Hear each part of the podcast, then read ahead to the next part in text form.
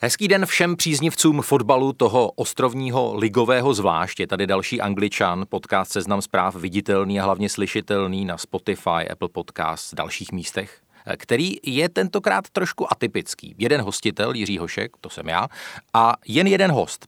Kdybyste jeho příjmení napsali na anglické klávesnici, vyšel by vám slavný brazilský útočník a jeden z nejdražších hráčů současnosti. O čem bude řeč? Zeptám se na dosud neznámé detaily ohledně přestupu Tomáše Součka do West Hamu. Přála si Slávia, aby kladiváře se stoupili a záložník se dočasně třeba do Edenu vrátil. A jak se vůbec dělá biznis s anglickými kluby a v čem jsou taková jednání třeba specifická?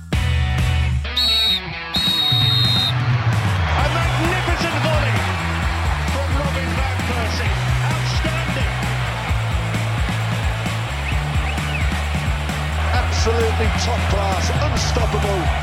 What a goal. This is the league we want to watch. Vy už tušíte, že Angličana postil svou návštěvou Jan Nezmar, sportovní ředitel SK Slavia Praha. Vítejte, dobrý den. Dobrý den. Když eh, prodáváte klíčového hráče, eh, velmi oblíbeného, vy jako srdcář, bývalý fotbalista a zároveň sportovní ředitel. Tluče se to ve vás? Na jednu stranu vidíte na stole obrovskou hromádku peněz a na druhou stranu si říkáte, ztrácíme klíčového hráče, eh, velmi oblíbeného, na kterého jsme si tady prostě všichni zvykli. Já bych řekl, že to vystihuje docela přesně ty pocity. Ano, tluče se to. Eh, jednak proto, že eh, moje pozice sportovního ředitele v podstatě spočívá zejména v tom, abych jak si propojoval ty dva světy, který je, kterými jsou ten sport, ta kabina, prostě to, co se děje na hřišti a, a vlastně toho akcionáře nebo zástupce prostě akcionáře a managementu a, a tam je logický, že dochází často k velkým jako střetům, protože oba ty světy přemýšlí a mluví o jedné věci, což je fotbal, ale, ale vlastně úplně jinak. A je logický, že zejména v úrovni transferů a odchodů a příchodů eh, se to může potkávat jako velmi často tady tyhle ty názorové střety. Eh, pak je to samozřejmě i osobní rovina, kdy si člověk vytvoří určitou, určitý vztah eh, prostě s těmi hráči a já se snad můžu říct, že s Tomášem Součkem jsem jako kamarád, my jsme hmm. se potkali už vlastně v předchozím mým jeho angažmá, což byl Liberec a, a vlastně to spolu táhneme a jakoby už nějaký čas, eh, podobně jako s, vlastně s trenéry a eh, člověk si jako za tu dobu vytvoří k těm, těm, těm klukům prostě určitý, určitý vztah, který se pak jako tím letím odchodem velmi často jako zásadně nabourá, minimálně jako logisticky hmm. se pak nemůžeme vidět. A na druhou stranu uh, u Tomáše se to trošku potkalo uh, trošku jiný situaci, protože uh, ten jeho odchod uh, z týmu byl na spadnutí už vlastně nějaký dvě předchozí přestupní období. Ty nabídky na něj chodily, probíhaly různá jednání, a zrovna u něj jsem přesvědčený, že ten jeho odchod nastal vlastně i v pravý moment. Pro Slávy toho odvedl hrozně moc, sám sobě tím pomohl, že, že se vyhrál, dostal se prostě do určitý úrovně, e, sebevědomí, což je pro každého hráče velmi jako důležité, získal určitý zkušenosti, stal se už vlastně i stálým členem Eh, reprezentace, což pro něj taky jako eh, bylo hrozně důležité, nejenom pro, pro to jeho sebevědomí jako takové, ale vůbec pro vnímání a, a jeho hodnotu prostě pro ten eh, budoucí klub. Když se vrátím k tomu, co jste, co jste říkal, možná bychom měli rozklíčovat nebo rozšifrovat, protože to je samozřejmě u každého klubu jiné. Jak vlastně vypadá ve Slávii ta, ta přestupní politika nebo vůbec kolik lidí do těch přestupů mluví a kde v celém to, tomhle řetězci vlastně Jan Nezmar figuruje a kol, kolik procent byste sám sobě dal. Uh, Jan Nezmar tvoří kolik? 40, 50 procent přestupů? To já, já neumím říct, já tak jak jsem byl fotbalista, zastával jsem to, že je to týmový sport a musí to ladit jako dohromady, tak si myslím, že i v tomhle ohledu to musí jako ladit dohromady. Samozřejmě eh, v klubu funguje nějaký představenstvo, a předseda představenstva jako zástupce akcionáře a pak eh, je tam vlastně ta druhá část prostě toho klubu, samozřejmě kromě jiného, který musí fungovat, ale jakoby, když se bavíme o tom sportu, tak ta druhá část, což je ta kabina, což jsou ty trenéři. A vy jste most. A, a já bych měl být takový vlastně most mezi tím. A někdy se to daří líp, někdy hůř a v těch velkých přestupech samozřejmě musí dojít k určitému jako koncenzu jako na všech úrovních a, a těžko se jako říká, kdo na tom jakou roli má a taky záleží samozřejmě, jaký ten transfer konkrétně je, tady si myslím, že už to bylo tak jako žhavý a, a významný téma, že jedině v momentě, kdyby se na tom jako zhodli všichni, to mohlo prostě proběhnout dobře a, hmm. a jak říkám, tady to nebyla rána z čistého nebe, jako já nevím, na, například v předchozím transferu Alexe Krále a do Spartaku Moskva, tady už to byl prostě příběh, který trval, řekněme, víc než rok a vlastně se to na to jako připravovalo a vlastně i všichni se na to jako připravovali. Teď eh, jsme uprostřed letního přestupního období, když se podíváte na jakýkoliv sportovní web, sportovní deník, tak tam jsou miliony a miliony spekulací takových těch různě odstupňovaných. Někdo někoho sleduje, někdo někoho má zájem, někdo má o někoho eminentní zájem. Ono se potom ukáže, že 90-95% toho jsou, jsou víceméně jako nesmysly. Když se podíváme úplně na začátek těch, těch námluv West Hamu se sláví ohledně Tomáše Součka, jak vlastně laický dotaz, ten úplně první zájem z Anglie jakoby vypadal. To jako přijde e-mail, nebo někdo zavolá, nebo e, nějaký chlapík z West Hamu se objeví u vás na stadionu. Tak předně musím říct, že si myslím, že těch spekulací je tak 98 až 99 Dokonce. Jo.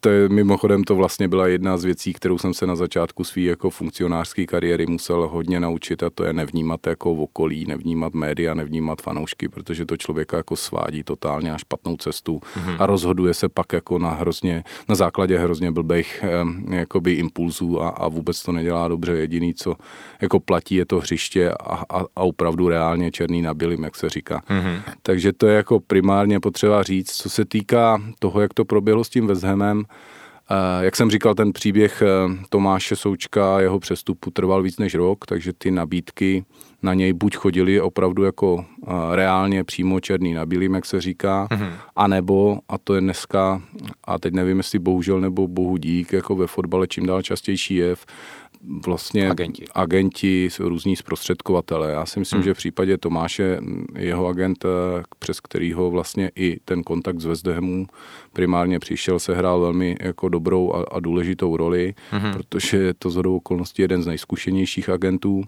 A podobně vlastně přišly i ty e, jiný předchozí nabídky. V podstatě, jestli si to vybavím správně, tak pouze jeden klub tady byl, ale paradoxně jako vlastně osobně, což byla ta, zástupce Atalanty Bergamo, s tím jsem jednal vlastně přímo tady v Praze, jinak všechno už dneska opravdu buď přes agenty, zprostředkovatele, nebo teda přes telefon a, a případně jako e-mail jsou ty kontakty, takže asi takhle nějak.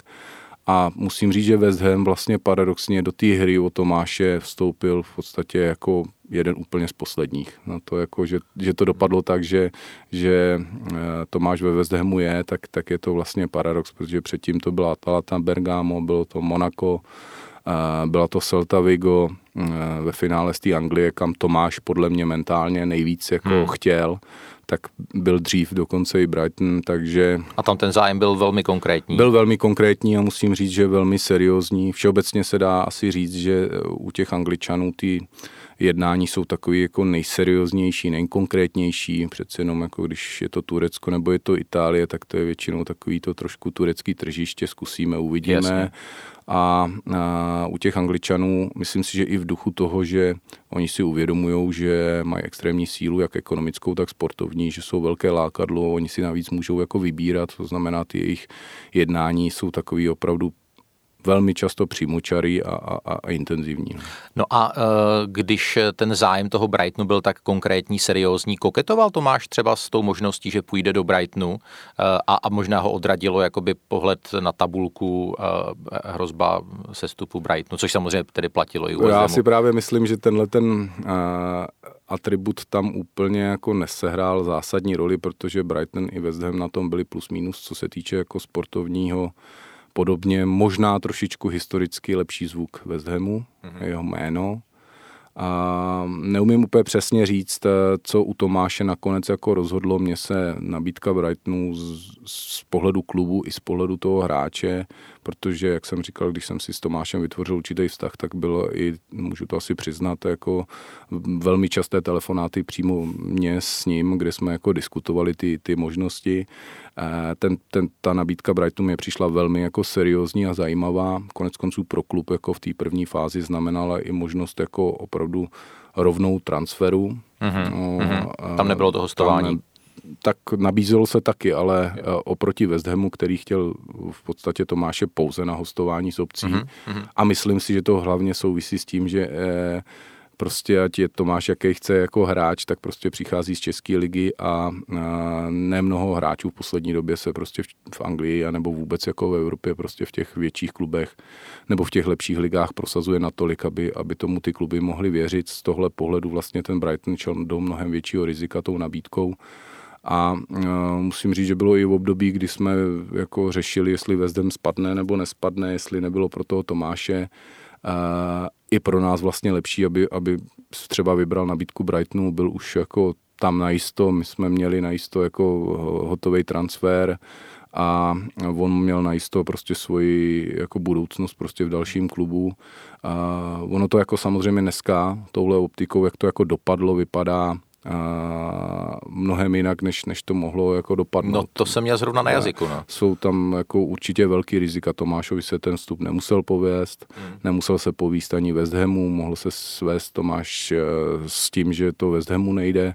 A samozřejmě je tam ve hře jako velký riziko i zranění a tak, tak dále. A taky ale mohla být kombinace, že to Tomášovi eh, extrémně půjde, což se stalo a West Ham spadne a on se vám vrátí. No, a vrá... tak já myslím, že ta varianta, že by se Tomáš vrátil do Slávie a hrál za Slávii, v podstatě neexistovala, nebo to bylo... No, ale že by si mohl vykopat právě za ten čtvrt rok nebo, nebo necelý půl rok, což se vlastně stalo takové renomé, že, že by po něm prostě sáhl jiný anglický klub. Já si myslím, že vlastně i, i se to reálně jako stalo, kdyby Vezem se stoupil, tak si myslím, že by se ty zájemci objevili. Samozřejmě otázka, jaký tenhle ten daný moment. A já osobně jsem přesvědčený o tom, že Tomáš má na to, aby udělal ještě další krok z West Hamu do prostě hmm. většího klubu. A může se to stát, nemusí a já tomu jako věřím a je otázka, jestli by to třeba bylo hned potom jako půl roce, jestli by nějaký Arsenal nebo někdo do toho hrábnul a jestli by třeba z pohledu Slávie e, to třeba byla i ještě lepší nabídka. Já si myslím, že časem se může stát, že Tomáš v rámci Anglie přestoupí ještě za mnohem větší sumu, než přestupoval hmm. teď ale eh, kdyby byl hráčem opět Slávie, tak si myslím, že by se ta částka moc neodchylovala od toho, co jsme jako nakonec dostali, protože ten rating České republiky a českých hráčů v téhle chvíli pořád ještě prostě jako relativně nízko v rámci hmm. té Evropy. Hmm. Prostě z Chorvatska hráči přestupují za velké peníze. Slávě se tomu dneska už přibližuje, ale všeobecně to o českých hráčích moc prostě neplatí a myslím si, že se to ani nějak zásadně úplně měnit nebude. Samozřejmě Tomáš může být jako ten jeden, který tam udělá nějakou cestu, může to prostě pro další kluky znamenat jako uh, otevřenější vrátka do, do, do té Evropy nebo potažmo třeba Ale do zase Anglie. je to případ od případu. No. Ale myslím si, že dneska, jak je prostě ten svět otevřený, ta Evropa otevřená, fotbal prostě propojený, že si hodně ty kluby dobře můžou osahat vlastně tu kvalitu těch hráčů, kvalitu těch soutěží. My sami vlastně v obráceném gardu taky jsme uh, velmi opatrní, když se objeví v nějaký zahraniční soutěži typu, nevím, Lotyšsko, zajímavý hráč, no tak tak jako hodně posuzujeme, jestli vlastně není ten hráč zajímavý v rámci ty dané ligy, která má nějakou kvalitu a přitom Vlastně. by to u nás jako třeba nestačilo. No řekněte mi, uh, jste použil ten výraz jako dostali jsme peníze, už, už jste je opravdu dostali, nebo takhle, když se dělá velký přestup, eh, je, je splátkový kalendář? Uh, Myslím si, že významná část toho vyjednávání spočívá ve splátkovém kalendáři, takže a zvlášť u těchto těch jako už opravdu větších transferů za miliony eur, což je i případ jako Tomáše a, a, a vlastně ne všechny peníze prostě dostaneme samozřejmě letos nebo, nebo příští rok. Je to myslím, že do tří let rozvrstvený. Mm-hmm, mm-hmm. Takže to je opravdu jeden z důležitých uh, partů, je součástí toho, toho vyjednávání, že vy se snažíte to stlačit na co možná nejkratší období. Tak a logicky, no, kupující... no, samozřejmě během té doby existují určitý rizika a, no. a vždycky člověk, když už to má, já nevím, jak se to říká, co je doma, to se počítá. Jasně. Takže vždycky jako tlak toho klubu, který prodává, aby ty peníze přišly co nejdřív od toho, kdo, kdo kupuje, aby to zase bylo rozložené na co nejdíl.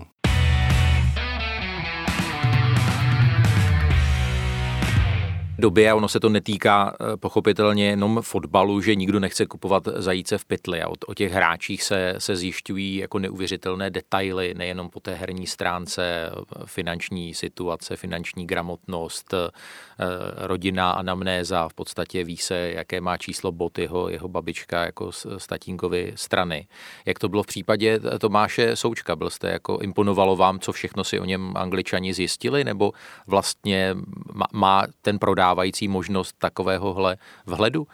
Já si myslím, že úplně ne, že když už jako se to děje na straně těch klubů, kde ten hráč má přijít, tak spíš se jako tají to, jakým způsobem a jaké informace si o tom hráči zjišťuje. Je pravda, že dneska je to mnohem snažší, respektive se klade i větší důraz na to zjištění nebo to vědění o tom hráči co nejširším úhlu pohledu, nejenom to, co se jako děje na hřišti. Já osobně zastávám názor, že to je minimálně stejně, možná ještě jako častokrát jako mnohem důležitější, než to, co ten hráč na tom hřišti umí, protože je sice fajn, když je to prostě extrémně talentovaný a disponovaný hráč, ale když pak jako zjistíte, že v nějakém prostředí to vůbec není schopný jako předvádět, někdo je prostě schopný fakt jako hrát jenom doma, když to takhle jako nazvu, kde má celou rodinu a tak dále, nebo můžou tam být úplně jiný jako důvody, tak je vám to vlastně k ničemu a, a to nemluvím o tom, že tam můžou být úplně jako jiný a ještě jako mnohem no, horší záležitosti, takže snažíme se i my v případě příchodů a, řešit tyhle ty věci. Na druhou stranu si myslím, že to neplatí úplně jako všeobecně. Vím určitě jako i o velkých klubech, že to jako moc neřešej. Možná paradoxně tam vzniká takový ten trošku morální hazard, že s tím větší jako a kvalitnější klub a, a určitá úroveň transferů, tak jako to, to, to trošku jako přehlížejí, protože si můžou těch hráčů koupit prostě X a, a spíš spolehají na to, že něco z toho jako vyjde. Takže si myslím, že to neplatí úplně pro všechny kluby, ale mě teda osobně imponují ty kluby, který prostě tohle to dělají a třeba jsou i na menší úrovni, ale mají tady tohleto mnohem jako propracovanější. Hmm. Já když jsem dělal rozhovor s Tomášem Součkem na podzim 2019, tak tam vlastně ta jeho orientace na Anglii z toho úplně sálala. Říkal, jak se šprtá slovíčka, jak každé pondělí chodí, chodí na konverzaci eh, a tak dále. Ehm, to člověku pomůže vlastně k tomu, k tomu přestupu, když v podstatě k tomu takhle cíleně jako směřuje a Uh, připravuje si to podhoubí. Tak pomůže mu to v momentě, kdy se ten transfer zrealizuje a, a on je nějakým způsobem na to připravený. A myslím si, že mu to úplně nepomůže k tomu transferu, protože uh, a, takhle, může to sehrát nějakou roli v momentě, kdy řekněme uh, dojde k osobnímu kontaktu a ten klub v nějaký finální fázi jako to bylo i tento, v tomhle případě dostane svolení od nás, aby Tomáš mohl vycestovat. Hmm Eh, zajede prostě do Londýna a, a řekněme, že ten West Ham nebo jakýkoliv jiný klub má prostě určitý ještě jsou rozhodnutí z toho fotbalového hlediska, má nějaký jakoby portfolio informací a čekají na 20% toho rozhodnutí v tom slova smyslu, že čekají, jak ten hráč bude reagovat, jak na ně zapůsobí a tam pak jako taková věc, jako je znalost třeba jazyka, hmm a, a, a nebo schopnost prostě komunikovat a vystupovat, prostě sebevědomý dojem a může se hrát jako velkou roli. Přiznám. To znamená, Tomáš si zaletěl do Londýna, viděl tréninkový areál, promluvil si s Davidem Moisem. Myslím si, že takhle nějak to bylo, u toho jsem samozřejmě nebyl, hmm. ale dostal od nás v momentě, kdy my jsme dostali určitou jako nabídku, a tak dostal od nás povolení tam vycestovat a bylo to vlastně v době, kdy to bylo otevřené, kdy my jsme vyjednávali paralelně jak s West tak s Brightonem uh-huh. a dostal povolení prostě komunikovat s oběma kluby a, a, a dostal i povolení vycestovat do Londýna. A ty dva kluby vlastně o sobě navzájem věděli? Já myslím, že jo. Tak ono, jako jak říkám, tam tu roli se hrává někdy pozitivní, někdy negativní ten agent, takže jako skrz jeho agenta určitě k tomu propojení prostě došlo a častokrát se to používá i jako vyšponování ceny. Netvrdím, že agent šponuje cenu směrem jakoby k odchozímu klubu, hmm. ale směrem k transferu a, a smlouvě hráče, případně agentský provize, jak se říká, tak si myslím, že tohle to jako klidně může, může se hrát roli a my jsme jako taky otevřeně komunikovali jak s Vezemem, tak s Brightonem na téma, že prostě máme i jako konkurenční nabídku a, hmm. a tímhle způsobem jsme v té finální fázi, kdy už opravdu ve hře byly jenom tyhle ty dva kluby, protože jak jsem řekl, byli tam i, i jiný z jiných zemí, tak, eh, tak, tak, tak jsme takhle jako to s těma dvěma najednou řešili. Když jste zmínil Atalantu Bergamo, což je klub, eh, který zažívá fantastické období a, a v podstatě z velmi skromných poměrů se vykopal na špičku italské ligy, tak tam to vlastně vyšumělo proč? Já si myslím, že to vyšumělo hlavně proto, že Tomáš prostě měl v hlavě tu Anglii. Jasně. Já, když jsem se s ním o tom bavil, mě Atalanta a její práce imponuje mají výborného sportovního ředitele, mají eh, výborného trenéra, mají jasně danou sportovní filozofii. Myslím si, že se to v rámci italské ligy, ale i Evropy jako projevuje. Kvalita hry, prostě úspěchy. Je vidět, že prostě když někdo funguje jako systematicky, tak i s menším jako budgetem a může, a může prostě konkurovat mnohem jako silnějším týmům je možný, že eh, v nějaké fázi do toho i právě ten nižší budget promluvil. A my jsme od nich v nějaké době dostali velkou nabídku, nezapomenu do teďka na to jednání tady v Praze, kdy jsem dostal na stůl, myslím, že v té době to bylo 6 milionů euro, díky jsem jako odmítnul a ten výraz člověka, který si myslí, že přijede do Čech prostě a, a prostě absolutně ohromí prostě někoho tím, že, že mu nabídne 6 milionů a ono se to jako nestane, spíš jako velmi striktně jsem tu nabídku jako odmít, protože jsme věděli, že už se jako chystají ty nabídky jako větší, tak, tak ten, ten budu mít dlouho před očima a, ale e, na druhou stranu... A ten pohled byl, co, co si to ten Nezmar myslí? Jako? No, vůbec jako podle mě nečekal tenhle ten typ jo. reakce, jako, protože ono opravdu jako těch transferů z Čech na úrovni 5-6 milionů euro se zase jako no, historicky tolik neudělalo. Hmm.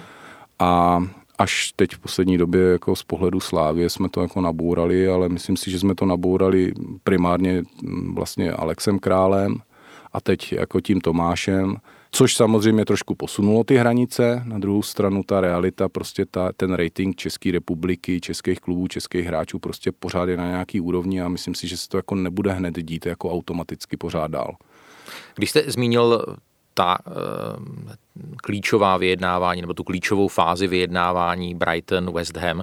Jak to v praxi vypadá? Kolik, kolik tedy těch lidí sedí jako u stolu a, a, a vede to klíčové jednání? Uh, tak já musím říct, že tak jak uh, z pohledu takových těch aktivních jednání mezi hráčem, klubem a potažmu mezi dvěma klubama sehrávají roli ti agenti nebo zprostředkovatele, hmm. tak v podstatě i na této jako úrovni klubový se to děje vlastně dneska významně přes právníky, protože v nějaký momentu to musí mít za A štábní kulturu, ta komunikace. Mm-hmm a, a hlavně nějakou právní prostě zodpovědnost, takže jako každý právník má, teda každý klub má buď svého právníka nebo takzvaného technického ředitele a to samotné vyjednávání a řekněme posílání jako e-mailů nebo možná i některé komunikace eh, telefonní, pokud to teda není osobní, se děje jako zejména na úrovni těchto těch jako lidí, u kterých v úvozovkách přísedí lidi, kteří rozhodují o tom sportu, případně v tom managementu za ty transfery jako ekonomický, takže jako uh,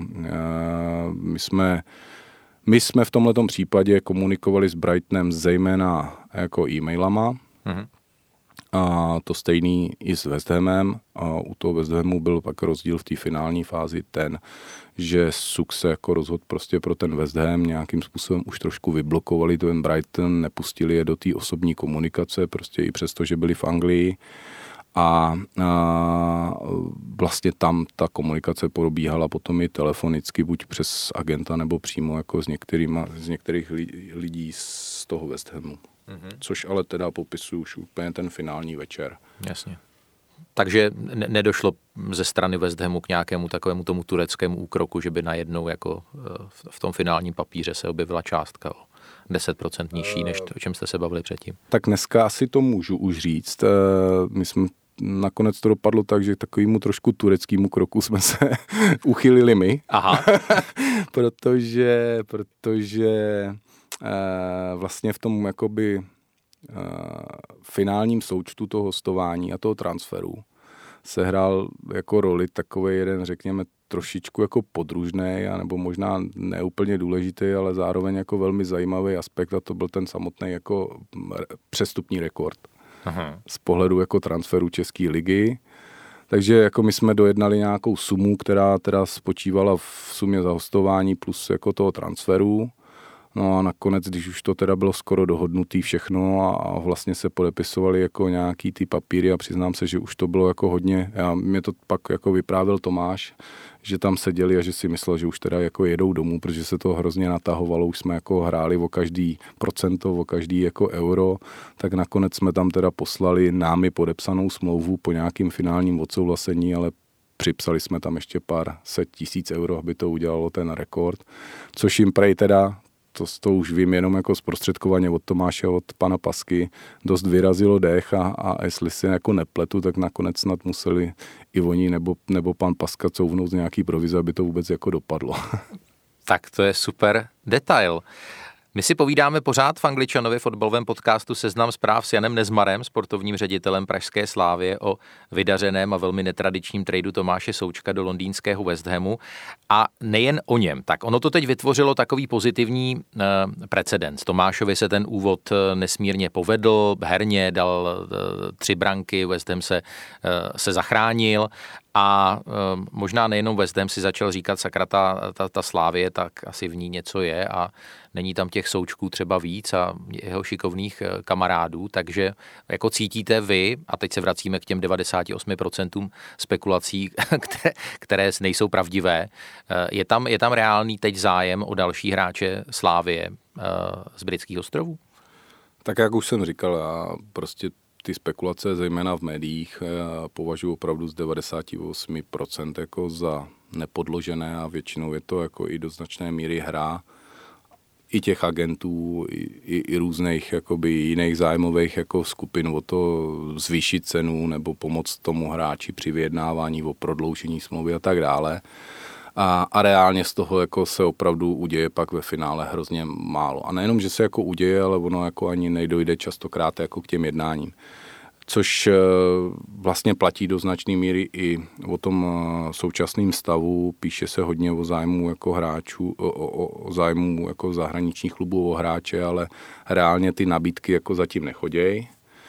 V podstatě u jediného hráče, u který si umím představit tu eh, nabídku, která v této chvíli je, tak může být u toho Lukáše Masopusta a tam to spíš přikládám tomu právě osobnímu kontaktu, mají stejného agenta, a už se učí anglicky taky? A to se přiznám, že nevím.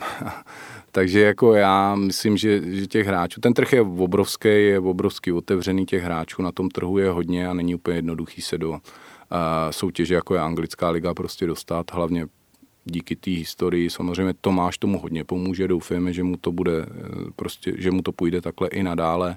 A je vždycky strašně důležitý, aby tam ta první vlaštovka, nebo neříkám první, oni tam jsou samozřejmě i jiní hráči, ale prostě nějaká výraznější vlaštovka prostě byla, to to vždycky jako pomůže a bude hrozně záležet na tom, když se tam nějaký další hráč ještě prostě dostane nebo se zase jako objeví a, a prostě udělá ještě ten další krok a prostě Tomáš se posune třeba v rámci Anglie a někdo další prostě zaujme to místo v nějakém menším klubu nebo ne tolik ambiciozním klubu, jako je třeba West Ham protože bez toho si myslím, že ty kluby eh, do Čech jako z těchto těch soutěží nebo ty velký kluby úplně jako sahat prostě nebudou. Napadlo mě, pomohlo třeba to, že Česká republika porazila Anglii v kvalifikaci o euro, v zápase, ve kterém hráli jak Souček, tak mimochodem Masopus. Já si myslím, že Tomášovi to pomohlo hodně. Stejně tak to může pomoct potom případnému jako transferu jakéhokoliv dalšího českého hráče, protože to jsou přesně zápasy, v lize mistrů nebo, nebo na tým mezinárodní reprezentační úrovni, které uh, jsou nějakým způsobem ratingově z těchto těch klubů jako vnímány dobře. Prostě ve vší úctě jakoby k, k naší lize, k český, prostě českému fotbalu. Já to vím prostě těch komunikací, těch rozhovorů s těmi zahraničními kluby, agenty, a scouty, prostě absolvuju jako relativně dost na to, abych věděl, že Česká liga není zas až tak jako dobře vnímána a ono se to bohužel jako ukazuje i reálně těch českých hráčů v těch top klubech prostě nehrajou, dokonce přestupují i do, řekněme, klubů druhé kategorie a tam taky se úplně neprosazují, pak často chodí, já nevím, v rámci třeba Itálie na hostování do klubů, ve kterých jako teda už třeba hrají, ale prostě jsou to kluby, které se stupují z těch lig a tak dále. Prostě není to, není to úplně ono a věřím, že se to jako zlepší. Každá, každý hráč, který tu stopu udělá, prostě otevře dveře dalším. Takže já doufám, že, že se to jako bude dít i v případě Tomáše, protože to je hrozně důležité, ale potřebujeme i další, aby to nebylo vnímáno jako jenom jednu laštovku. No a když se vrátím k tomu, co jste říkal, máte pocit, jakoby, že Česká liga je jakoby teď nespravedlivě takhle zaškatulkovaná, nebo že nám oprávněně našim hráčům, kteří by přicházeli z České ligy, eh, vyčítají nějaké nedostatky, které tam prostě zjevně jsou? No, těžko říct. Já si myslím, že Česká liga je zase v obráceně jako v, není úplně jednoduchý hrát Českou ligu. Je velmi náročná fyzicky, takticky, ale eh, neklade se tak velký důraz na ten individuální, jakoby na ty individuální schopnosti, což právě v konfrontaci potom s tím otevřeným trhem a tím, že prostě ty kluby z velkých lig si můžou vybírat mezi nějakou kvalitou hráče, spolehlivostí, taktickou jako vyspělostí, fyzickou vyspělostí a tímhletím a zároveň ještě jakoby nějakým uh, individuálním prostě potenciálem, no tak pak jako logicky si sáhnou pro prostě něco jiného. A uh, mě vždycky říkal pan Karl v Liberci, jediným kritériem pravdy je praxe ta praxe bohužel ukazuje, nebo minimálně v těch jako minulých obdobích ukazovala, že český hráči to jako úplně venku prostě nezvládají. Může to být z důvodu jako toho, jaký jsou fotbalisti, ale je to i hodně z důvodu toho, jak to jako mentálně mají prostě nastavený. A což je mimochodem i jeden jako ze zásadních problémů vlastně a i hodnot jakoby České ligy. Česká liga, vůbec český týmy, konkrétně si myslím i my Slávě, vlastně máme ten svůj výkon postavený na týmovosti, soudržnosti, prostě taktický jakoby vyspělosti. My i v rámci té Evropy jsme se jako neprosadili nějakýma extrémně dobrýma eh, individuálníma výkonama, ale spíš prostě tou týmovostí jsme zanechali si myslím eh, velký dojem jako v rámci té Evropy, ale bylo to hlavně díky těm letěm atributům a z čehož samozřejmě vyskočil Tomáš Souček, možná jakoby v poslední době Ondra Kolář, ale e, pak je jako paradoxně těžký zase pro některé zahraniční hráče se prosadit tady v Čechách, protože prostě to hrajou sami na sebe, mají ty schopnosti, ale neumí se podřídit tomu týmu a vlastně tady třeba a, tu taktiku. A, a, a prostě tady třeba jako neuspějí. Jo. Takže hmm. uh, já jako neumím říct, nebo nechci vůbec říkat, že Česká liga je špatná, a že prostě nemá jako kvalitu. Ona má velkou kvalitu a je pro mnoho hráčů a třeba i individuálně jako schopnějších velmi těžké se tady prosadit.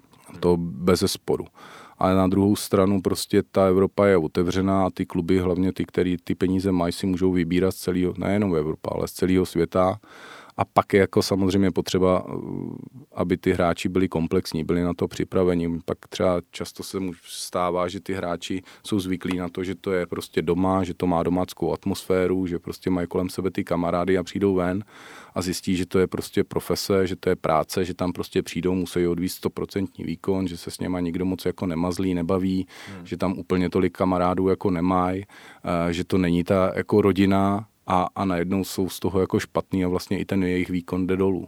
Vy jste zmínil, že jste v permanentním kontaktu s, s vašimi protějšky různě po Evropě, agenty, zprostředkovateli. Jak moc ten, ten trh přestupní ochladila ta koronavirová krize, která samozřejmě finančně eh, dopadla na celou řadu klubů v některých státech víc, v některých státech míň. Eh, cítíte, že vlastně z těch přestupních částek se přece jenom eh, nějakých 10-15% škrtá? Protože třeba konkrétně v Anglii se teď realizoval celkem velký přestup stopera Nathana Akého z Bournemouthu do, do Manchesteru City a, a ta částka byla u sestupujícího klubu vlastně dost omračujících 1,40 milionů liber, tak tam to na nějaké velké ochlazení úplně nevypadalo. Tak primárně si musím říct, že zatím to ještě jako není úplně poznat, protože spousta soutěží se teprve skončila, i proto se ten přestupový trh ještě vlastně úplně nerozběhl. Navíc se to transferové okno extrémně posunulo, bude jakoby fungovat do září a řekněme si, že vlastně prakticky to i probíhá tak, že do těch jakoby velkých líh, o kterých se teďka jako bavíme, že, že bychom i chtěli, aby ty hráči vlastně přestupovali, tak jako se ještě nepřestupuje. Oni to mají celý posunutý, budou začínat později než, než my. Všude to bude začínat plus minus jako v září. Stejně tak jako Evropa jako taková. Takže teď se to ještě úplně poznat nedá. Druhá věc je, že si myslím, že zejména v těch ligách, jako je Anglie, Španělsko, možná jako Německo, se to neprojeví na těch jako úplně velkých transferech. Mm-hmm. Že si myslím, že na tyhle ty jako fakt zajímavý hráče nebo na ty připravený transfery, který třeba už jako běžejí třeba i celou minulou jako sezonu, i přes to přerušení, se ty peníze prostě v těch klubech najdou. Nejen proto, že zatím eh, třeba ty televizní práva, zejména jako v Anglii, prostě když budou hrát nebo když hráli, tak jako ty běželi dál a tam je to jako postavený hodně na tom. Paradoxně, když se ku příkladu nebude dát hrát jako Evropa, evropský poháry, což všichni doufáme, že jo, a hlavně tady v Čechách, protože to jsou jako pro nás značný příjmy, tak kdyby se náhodou nehráli, tak si myslím, že klidně taková liga jako Anglie na to může i vydělat, protože oni si sami se sebou jakoby s tím vlastním trhem vystačí, protože možná jim ty televizní práva paradoxně ještě se jako zdražejí, když nebude vysílána liga mistrů a tak dále. Ale každopádně eh, se to může projevit na těch jakoby nižších transferech nebo ne tolik jako kvalitních hráčích. Tam si myslím, že může, přesně teďka se bavíme na úrovni té Evropy jako takový o transferech 3, 3, 4, 5, mm-hmm. možná 6 milionů euro. A to si myslím, že tam už ty kluby budou jako zvažovat. Prostě koupí si zjednodušeně řečeno někoho za, za 15 nebo za 20, protože to bude ten jejich vysněný hráč. A pak měli ještě tři, který si chtěli koupit za tři, za čtyři nebo za pět milionů a tam si budou říkat, proč ho jako máme koupit, když tady existuje jako... Máme odchovance. No buď, anebo prostě Levnější x hráčů, který jsou jako úplně zadarmo nebo, nebo za, za milion. Prostě tam si myslím, že může dojít jako k určitýmu rozhodovacímu procesu a tyhle ty hráči třeba a, tak velkou šanci na ten přestup mít úplně nebudou. No. Moc krát děkuji, že jste přišel do studia Seznam zpráv. To byl Jan Nezmar, sportovní ředitel SK Slávia Praha v Angličanovi. Děkuji moc krát, mějte se hezky a hodně štěstí. Děkuji za pozvání a doufám, že se zase někdy potkáme. Pevně v to věřím. Díky.